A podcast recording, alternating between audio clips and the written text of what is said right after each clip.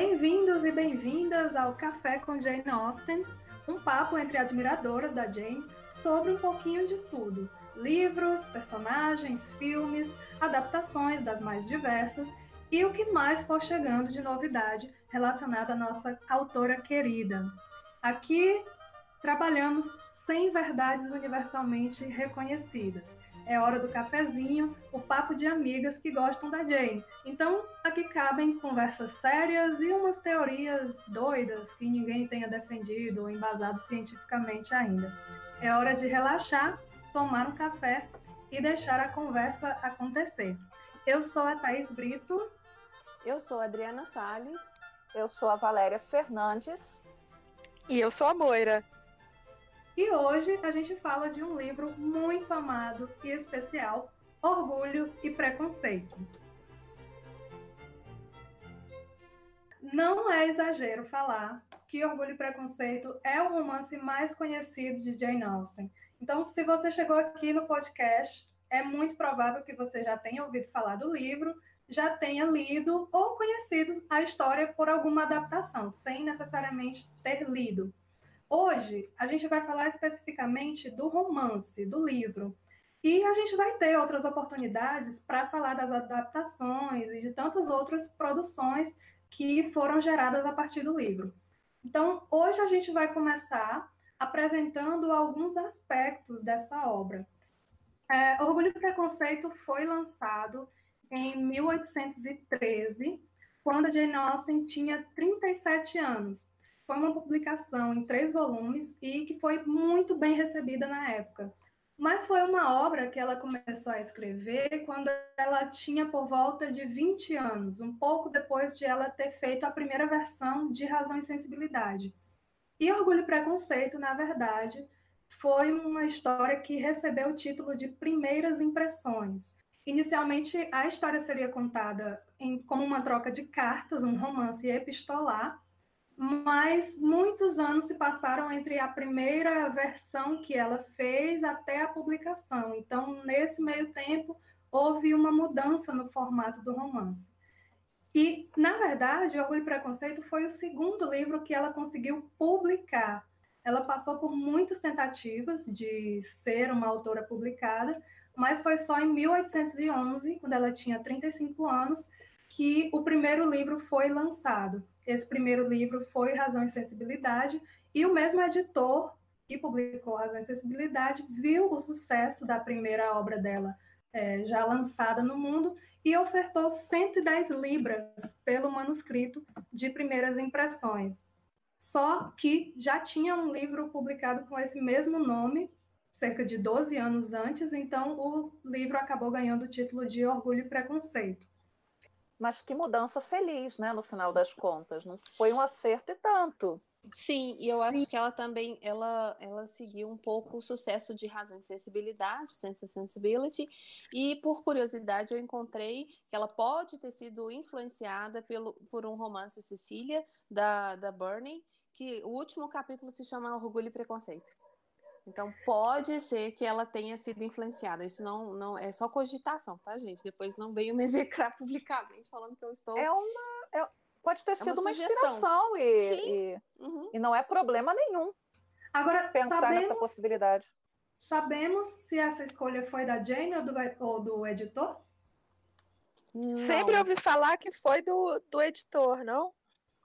Faz sentido, né? Ele estava pensando em vender, em pegou vender, o primeiro título. Sucesso. Exatamente. O, o Razão e, e, Sensibilidade teve outro título em alguma vez? Você sabe teve, disso? Não, né? Teve sim, teve sim. Ele, quando ela escreveu teve. pela primeira vez, era Eleanor and Marianne.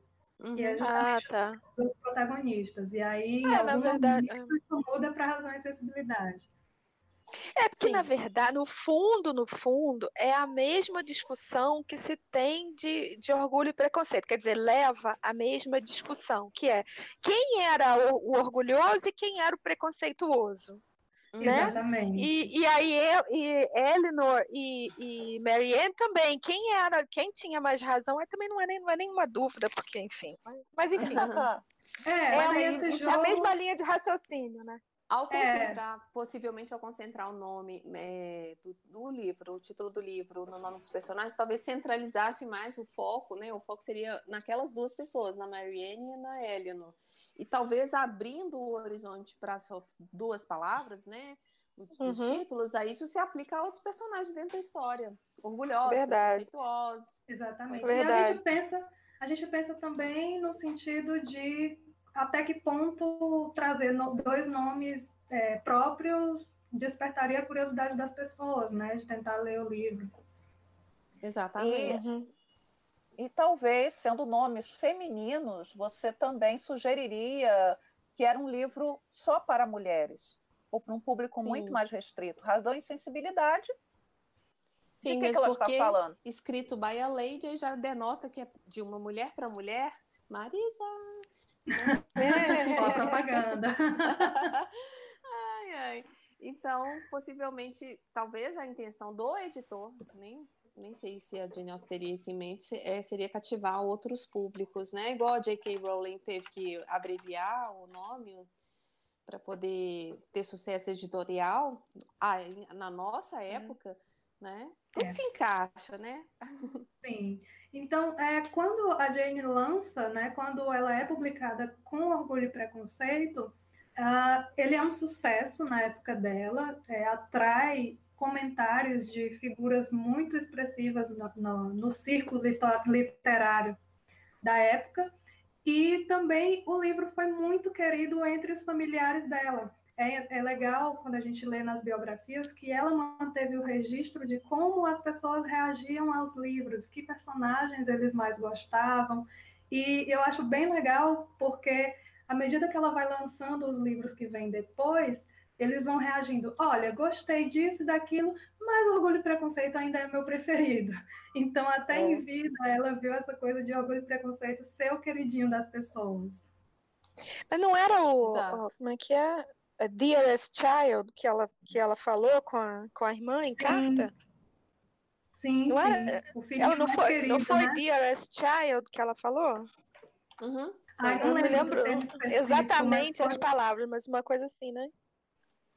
Bom, e só complementando essas informações iniciais sobre o livro, é, quando ele fez 200 anos, em 2013, a estimativa uhum. era de que só no Reino Unido o livro vendia 50 mil cópias por ano. E também em 2013, ele já tinha ultrapassado a métrica de 200 milhões de cópias vendidas no mundo todo. E aí a gente vê o sucesso do livro é, com adaptações para televisão, para o cinema, teatro, websérie, novelas, quadrinhos e tantas uhum. outras releituras que a gente vê e que ainda estão por vir.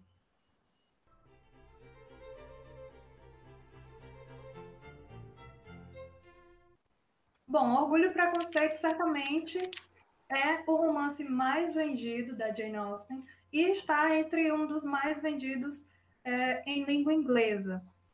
E eu queria que a gente falasse um pouco então sobre o que é que tem nesse livro, qual é a história dele. Eu vou chamar a Adriana para apresentar para a gente um pouquinho dessa história. Então, o livro ele segue um padrão que a Jane Austen confidenciou que era preciso para contar uma história era preciso reunir entre três, é, quatro ou cinco famílias no interior, né, num condado da Inglaterra. Então a gente tem basicamente o núcleo ali formado pela família Bennet, os Binglings, os Gardners e tem assim os avulsos que seriam o Wickham, o Collins é, e a família do Darcy, né, que seria ele e a Georgiana. Mas aí entrando. E a é, Charlotte? É... Sim, é, a Charlotte. E, e, a, e a respectiva família. Bom, isso é spoiler. Tadinha é spoiler. A quem é, gosta do Collins, tá? A, quem é. gosta. Eu, é. Não, tem gente que tem fetiche por qualquer coisa, né? Mas enfim, abafa o caso. Abafa o caso. Cada um com o seu, a gente não julga. Ah, não, eu modo... julgo sim, eu julgo.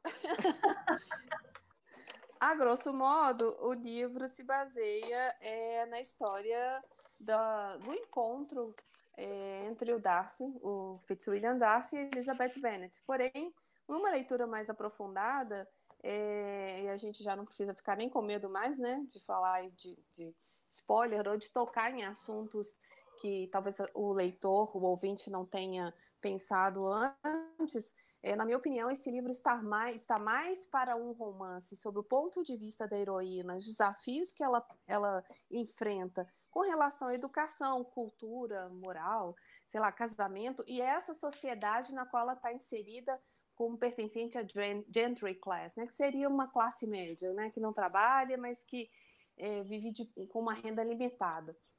E para mim, Elizabeth, o livro poderia até se chamar Elizabeth Bennet, porque eu acho que é, dadas as devidas proporções, tá, gente? Mas é porque eu sou mais fã dela do que do Darcy.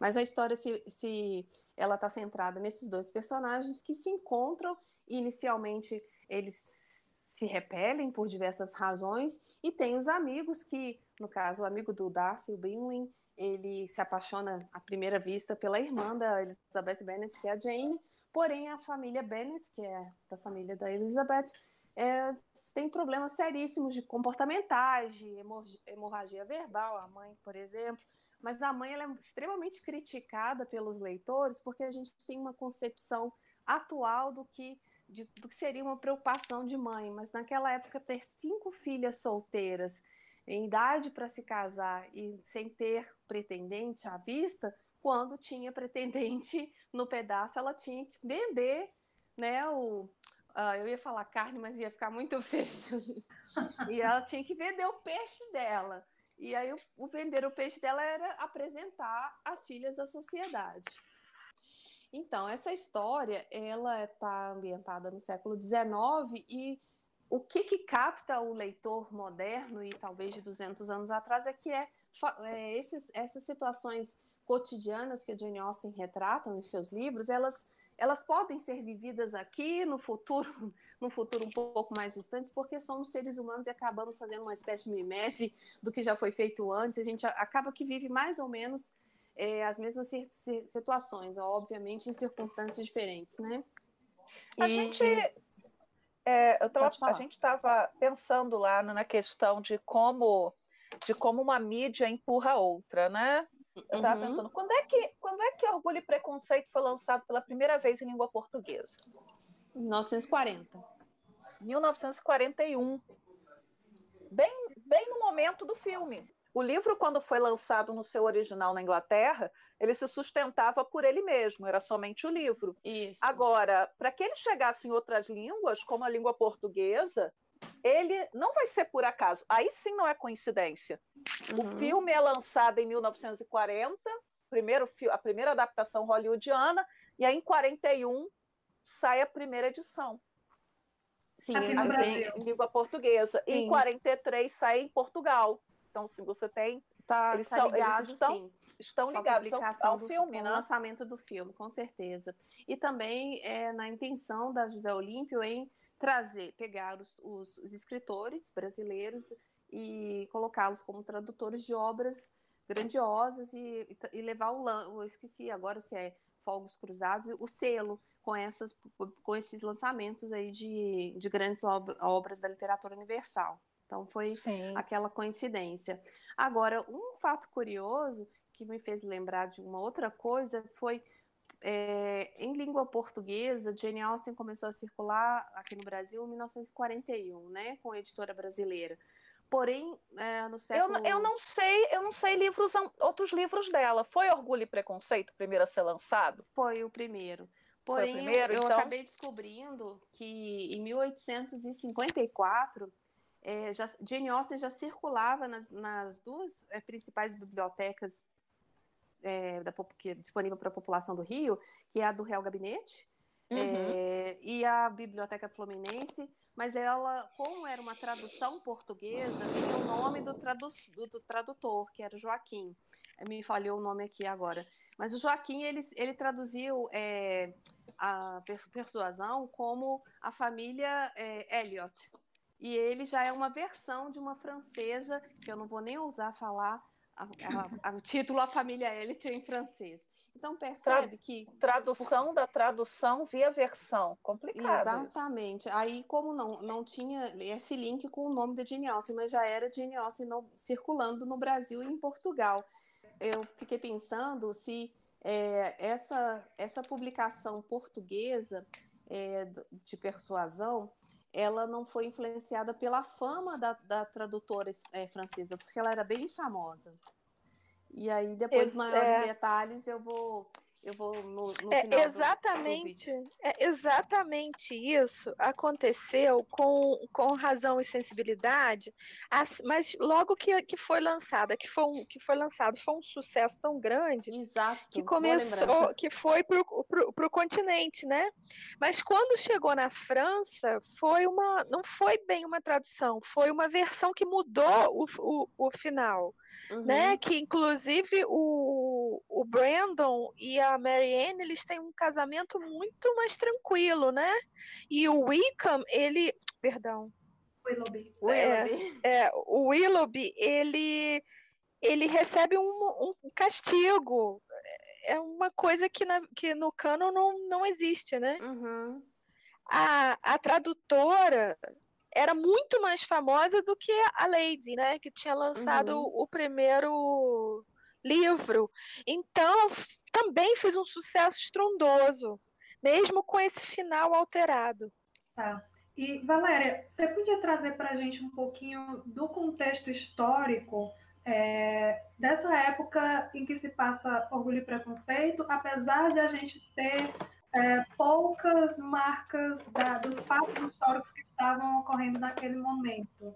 Mas qual, que, que sociedade era essa? Que, que, que costumes eram esses em relação às mulheres? Que a Adriana até já citou cinco filhas solteiras precisando de um casamento. Por que precisando? Fala um pouquinho disso, por favor. Assim, é, é o período, o, o livro da, da, da Alcine, né, se a gente para e pensa que a primeira versão foi de 1897, e talvez não tenha havido tão grande atualização em relação ao que foi lançado em 1913, o que estava acontecendo na Inglaterra naquele momento? A Inglaterra vivia o período de regência, o longo governo do, do Jorge, Jorge III, que é o, o rei que enlouquece, e o filho dele estava regente do trono, porque o pai estava doente e não morria de jeito nenhum, então não conseguia substituí-lo. Então, por isso que a gente fala de regência. Agora, num plano internacional, estava acontecendo ainda as guerras napoleônicas. Então, essa coisa de, de falar em soldados, né, dos soldados serem uma presença, a milícia, né, ser uma presença tão, tão forte dentro dos livros, tem a ver com aquele momento de guerra que, que os ingleses estão vivendo né, no, em questão. Agora, pensando no micro, ter filhas acabava sendo um prejuízo muito grande, porque uhum. filhas para casarem deveriam ter um dote. E, e dotes pequenos demais, né? não eram muito tentadores em caso de casamento, e todas as filhas da família Bennett eram moças né, que, ao casar, teriam um dote muito limitado. Então, e havia uma outra questão muito complicada porque muitas a legislação inglesa para a questão de herança de, de, de, passagem de propriedade não admitia muitas vezes que os títulos e as propriedades passassem por linha de pai para filha. Só em caso de exceção, e exceção que, se não me engano, deveria ser dada pelo próprio rei, pelo próprio monarca. Então, quando o Sr. Bennet, isso é o grande drama do filme, quando o Sr. Bennet morresse, é, toda a fortuna iria, ou toda a propriedade, iria para um parente do sexo masculino. Então, as moças ficariam na Rua da Amargura ou em condições muito limitadas, que foi o que aconteceu é, em razão e sensibilidade também. E o, e o triste dessa, acho que mais triste, é que, apesar dessas moças poderem ficar numa situação de dependência e até miséria, principalmente em relação aos padrões de vida que elas tinham tinham vivido até então, é, elas não tinham o direito de trabalhar. Quer dizer, não se esperava, seria algo humilhante, que uma moça dessa condição, desse tipo, dessa classe social, dessa pequena nobreza, tivesse que trabalhar. Né? É, se a gente puder fazer uma ponte com outros, com outros livros de Jane Austen, se pensar, por exemplo, em Emma, a questão da Jane Fairfax, ela é vista como uma moça infeliz porque ela pertence a essa classe social, ela está numa situação tão triste que o destino dela é ser uma governanta. Olha que coisa horrível e escandalosa, né? É, as, as opções que as mulheres tinham eram realmente muito limitadas, né? Que se você trabalhasse, você tinha isso de ser governanta, né? De você ser instruída o suficiente para instruir os filhos dos outros, ou você resolver abrir uma escola e a gente é, lembra que as escolas é, voltadas para a educação das mulheres, das meninas naquela época, também não tinham lá uma fama de serem bem respeitadas ou de terem um funcionamento no nível de, é, que era esperado, por exemplo, da educação para os meninos, né? Não, e então... a questão dela, delas serem moças da pequena nobreza. Então, por exemplo, se a gente pega, já é um pouco depois, pega, por exemplo, uma mulher burguesa, ela não é da pequena nobreza, ela não é da nobreza, vai ser humilhante, mas é até aceitável que ela trabalhe em alguma coisa. Não uhum. deveria, uhum. mas é aceitável. Para uma moça da nobreza, é mais aceitável que ela viva numa situação de dependência, de ser a, a, a solteirona dependente do irmão, a solteirona dependente da caridade de outros, né? que, que é o drama lá da, da família da Jane em, em, em Emma. Né? Em Emma isso é, é muito bem marcado, né?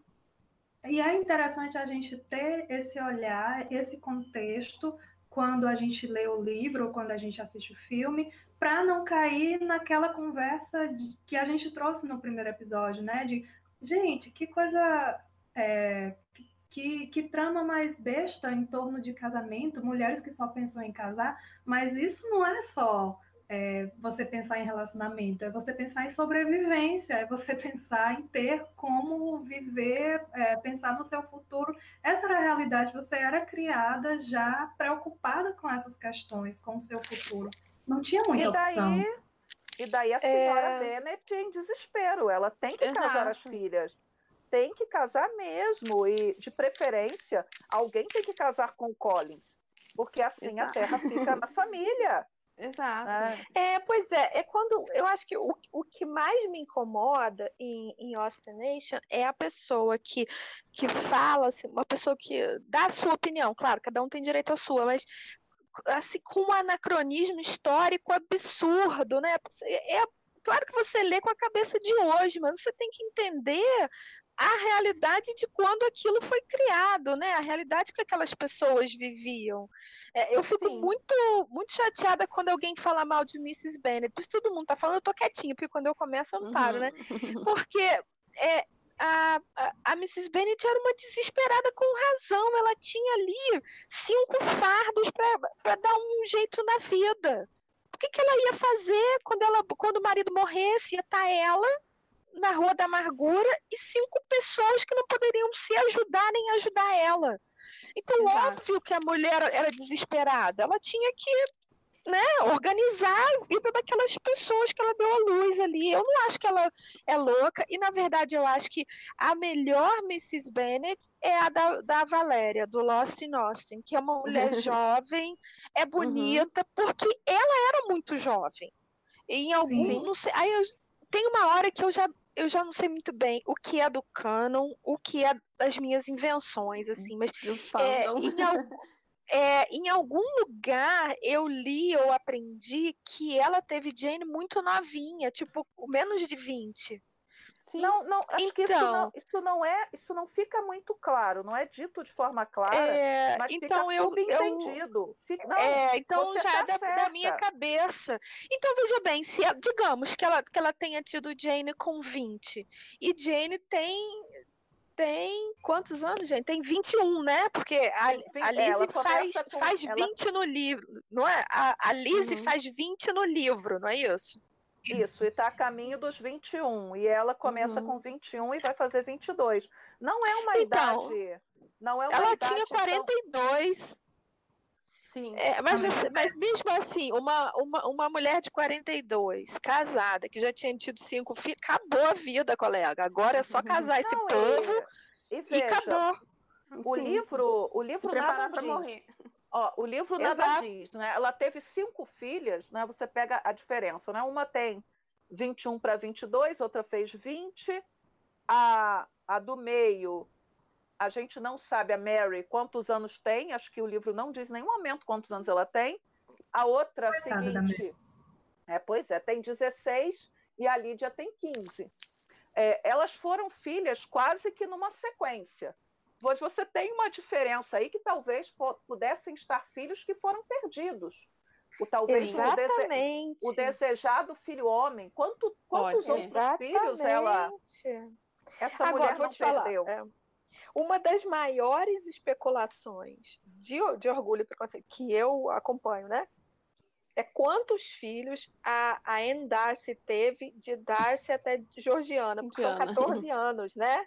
Uhum. Caramba, é então, em, em, em 14 anos, quantas, quantas gravidezes ela, ela perdeu gravidezes? Quantas gestações ela, uhum. ela perdeu, né? Uhum. Ou, ou não teve, porque né, se, uma, se uma mulher conseguiu é, gerar uma, uma, uma, gestação, né, conseguiu gerar uma vez, e aí você tem um gap de 14 anos, é, sem pílula, sem camisinha, sem nada, isso hoje em dia é até possível, porque a gente né, tem tabelinha, tem isso, aquilo, não, não. Então, ou o casal vivia mal, ou, ou, como se diz, o Mr. Darcy pai tinha um caso com a, com a duquesa de Cavendish, que era georgiana, uhum. ou a coitada da Darcy perdeu várias gestações, entendeu? É, mas havia. A, a, gente, a... olha só, isso é especulost. A gente tem que fazer um episódio só especulost. Não, mas há uma. É há um termo em inglês, em inglês, um dito, né, que era usado na época, que era a hair and a spare. Então, também não era muito uhum. desejado, principalmente na alta nobreza, ou na nobreza, enfim, ou na burguesa, se você tivesse muitos filhos. Sim. Porque ter, ter uhum. muitos filhos significava, na melhor das hipóteses, que você teria que prover por todos eles. Então, assim, tenha o filho herdeiro, porque Normalmente a propriedade agrária não podia ser dividida, então ele ia herdar a terra e tem um segundo filho, caso esse primeiro morra. Uhum. Então, assim, a Georgiana pode ter sido um acidente, simplesmente, entende?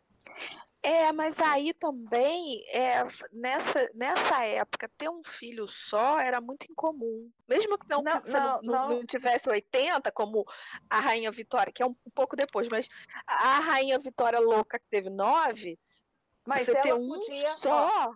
Ela podia ter nove. Sim, ela Porque podia tudo, mas. Quer dizer, podia, mas tem uma, eu tenho uma biografia da, da Vitória e do Albert, né? Os, ah, não, tá aqui, se eu tivesse aqui, aqui perto eu pegava e sacava ela agora. Que a autora, a autora pega umas fontes de época e ela diz o seguinte: que depois que nasce a última criança, o, o Conselho de Ministros chama o Albert para uma conversa. É, porque, né? Coitada, né, colega? Puxa não, não, vida. Não, não, não é coitada dela, é coitada da coroa, porque você teria Exato. que prover. Hã? Não é Exato. Da, da, da, da mulher. Exato, olha só. Não, olha só, se você vai lá e continua fazendo filho na mulher, essa mulher vai morrer, bicho. E como é que não, a gente ela... vai, vai ficar não, aqui? Veja, o, ser, o serviço médico ali naquele caso era muito bom. Mesmo ela não assim... morreu. Ela não, não ela morreu. não morreu. Ela não morreu, e, mas nem... a, a, cada gestação era um novo risco, né? Ó, ela não é, morreu. Quer dizer, a cada parto. Nem, ela não morreu, nenhuma criança morreu. Isso realmente é uhum. é notável naquele momento. Notável. Uhum. Mas, de qualquer maneira, a, a, gravidez e o parto, etc., não é uma situação tão dramática assim. O problema são as intervenções. Uhum. Agora, comparar, por exemplo, com uma pessoa, uma rainha que tinha a mesma idade, a, filha, a Maria II, filha do, do Dom Pedro do Dom Pedro I. A Rainha Vitória vai ter sua primeira criança com mais de 20 anos. A Maria uhum. II vai ter sua primeira criança com 15. Uhum. Ela também teve nove gestações, como a Vitória, e ela morreu. Ah, ela, foi ela foi advertida, morreu com, com 30 e poucos anos. Ela foi advertida que ela deveria ter que parar, parar de ter filhos. E esse pessoal que não tinha muita criatividade na época, parar de ter filhos era parar de ter sexo, né? Uhum. Mas Por isso é... essa, essa dúvida grande dos 14 anos entre Sim. Darcy e Georgiana. Eu queria só voltar num contexto aí histórico. É... Como é que a gente veio parar aqui, enfim? Tá é. tudo bem? Foi a Moira. Oi. É, mas a Moira trouxe altos elementos interessantes, como é que se não, realmente mas é 14 fofoca, anos é não é? grande, olha. Não é? Tenho, eu tenho é uma dúvida de diferença aí. do meu irmão mais velho, mas entre eu, eu, e o meu irmão mais velho, tem cinco, seis filhos. 15 anos Exato. aí tem, entendeu? Né? Não tem é, um irmão, depois 15 anos depois tem outro. Bom, eu queria é. voltar nessa questão do contexto histórico aí que a gente ficou falando, é, discutindo aqui sobre a questão da Jane Austen escrever é, ah, não é só um romancezinho, fulaninho gosta de fulaninho e viveram felizes para sempre, não é isso. A Jane Austen ela não retrata, como a Valéria bem falou, das questões bem pontuais, ela não situa historicamente ali com datas e com fatos conhecidos, notoriamente conhecidos da história, mas ela situa todo o livro em cima da, da sociedade na qual ela viveu, como, por exemplo, as idas a Londres, que era referência né, de moda, de etiqueta, uhum. de, de convívio uhum. social. A forma de interação entre homem e mulher se dava pra, basicamente pela dança, pelas convenções sociais é, e, e, no interior, quando não tinha, como não era perto, quando não era perto de Londres, então eles tinham que promover os bailes para as famosas quermesses aqui do interior de Minas para promover para as pessoas se conhecerem, né? Exatamente.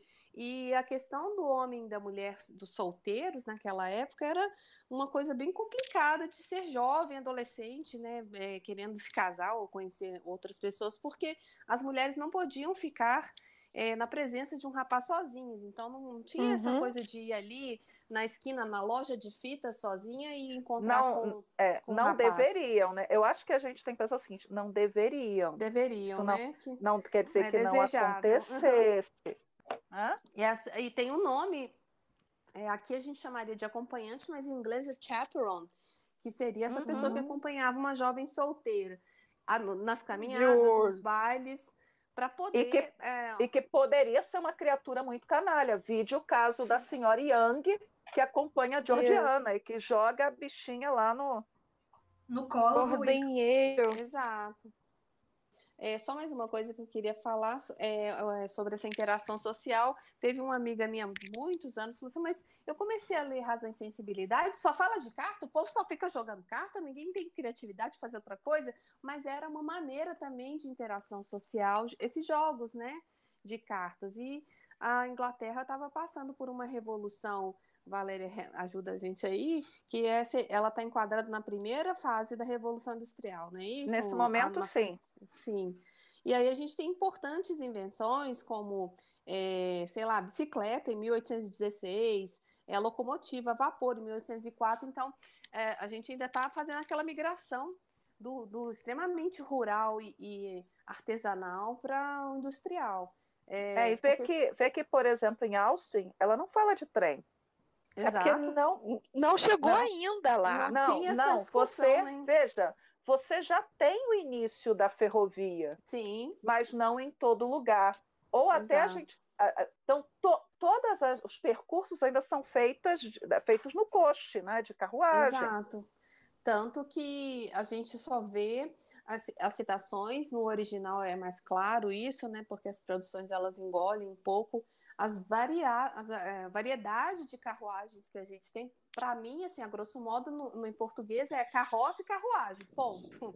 É, cabriolé, mas, né? Cabriolé, uhum. aí tem o barouche, né? Barouche, eu não sei pronunciar direito, uhum. mas aí... Barouche. Baruch, ótimo. É. É, nós temos aí uma, uma, é uma gama, sei lá, talvez infinita, de, de meios de transporte que denotavam principalmente é, que posição social a pessoa pertencia. Então, se tivesse dois cavalos, ou um, ou é, se era coberto ou não, o material, inclusive até o material que era feito tinha ligação com a riqueza, né, o poder da pessoa. Isso é interessante porque no começo do livro que a senhora Bennett é, está descrevendo a chegada do Bingley com os amigos dele, ela fala inclusive de qual, é, eu não vou lembrar agora, mas qual o uhum. transporte uhum. que ele está vindo, né? Olha, o cara, ele está vindo puxado a quatro cavalos em cima de um isso já está mostrando que ele é rico. É, gente, é o camarão amarelo daquela época. Exato, entendeu? exato. exato. Olha aí, presta atenção nesse rapaz que tem um camarão amarelo é. aí. Chegando numa Hilux. Ah, também. Tá é. E, é também, e há também a questão da quantidade. Né? O sujeito tem uma carruagem só, né, que seria a carruagem de viagem mais uhum. pesado, ou ele também tem um coche para passeio, né, aquela coisa do, do, do quantos você é, tem. E aí, no, no, especificamente em carruagens, eu acho que, que o interessante é assim: o sujeito podia ter o Camaro amarelo para andar na cidade, mas se o cara tinha uma, uma Hilux para ir para o interior, ele tinha muita grana. Por quê? A, a carruagem de viagem tinha troca de cavalos. Então ele ainda tinha que pagar isso. Ele tinha cavalo, tinha uma pessoa que organizava isso, que levava cavalo, trocava cavalo, vinha, cavalo ficava, quem pegava de volta. Isso era um dinheirão. Ainda tinha pernoites na estrada. Quer dizer, o sujeito que viajava assim numa boa no carro dele, na carruagem dele, o cara era de tá é, não, é minha... não é tecer só um mero macaco para trocar um pneuzinho ali na estrada, não, não. É ter um plano completo, uma estrutura Exato. completa. Só que Eu... isso passa despercebido na, na primeira Exato. leitura, porque a gente está focando porque você está agoniado para saber o que, que vai acontecer ali. Porque ela disse não e ele está em cima. Meu Deus! É. E é um tanto de baile, né? As moças afoitas por um baile, mas acho que qualquer uma de nós é, que a gente possa perguntar aos mais velhos, eles vão dizer que era a única forma de interação social. Sim. A gente não precisa muito longe, não, gente. Anos 80 era assim. As festinhas improvisadas americanas, cada um levava um pratinho. não era? Hi-fi. Então, o que, que acontece? É, é transportando para a nossa, nossa realidade, o, o, que mantém, voltando lá no, no primeiro tópico, a, essa questão desse livro ser tão famoso e despertar tanto interesse entre as pessoas é a temática que é universal e atravessa gerações, né? Eu tô fazendo altos, altos elogios ao livro, que é, é do coração, né, gente? Não tem como ah, para mim é.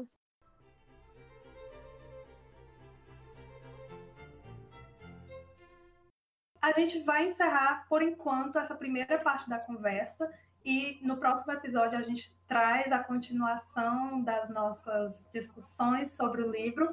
Mas antes de encerrar, é, eu queria primeiro agradecer a todas as pessoas que acompanharam a gente no primeiro episódio, que deram algum retorno, que falaram que gostaram, que indicaram para outras pessoas. E eu queria é, falar de um retorno assim, bem positivo que, que a gente considerou, é porque no nosso grupo do Facebook do Jane Austen Sociedade do Brasil, algumas meninas já estavam comentando que do primeiro episódio, quando a gente falou que existe o clube de leitura da Jane Austen aqui em Fortaleza, elas já ficaram, elas acharam essa ideia muito legal e ficaram perguntando, gente, existe algum clube desse na minha cidade? Se não, vamos nos organizar para isso. E aí tinha algumas meninas de Recife, tinha algumas de São Paulo tentando organizar. E isso, nossa, para a gente já é um resultado muito bom, né? Porque a gente conseguiu, de alguma forma, despertar esse movimento. Então, a gente fica aqui torcendo para que esses clubes sejam criados, deem notícias para a gente, que a gente vai estar tá sempre falando aqui também, se vocês tiverem algum é, quiserem chamar para evento, para primeira discussão, a gente pode dar o recadinho aqui para vocês, tá bom? E a gente encerra por aqui a conversa de hoje. Você pode acompanhar a gente no Instagram, arroba Café com Jane Austen.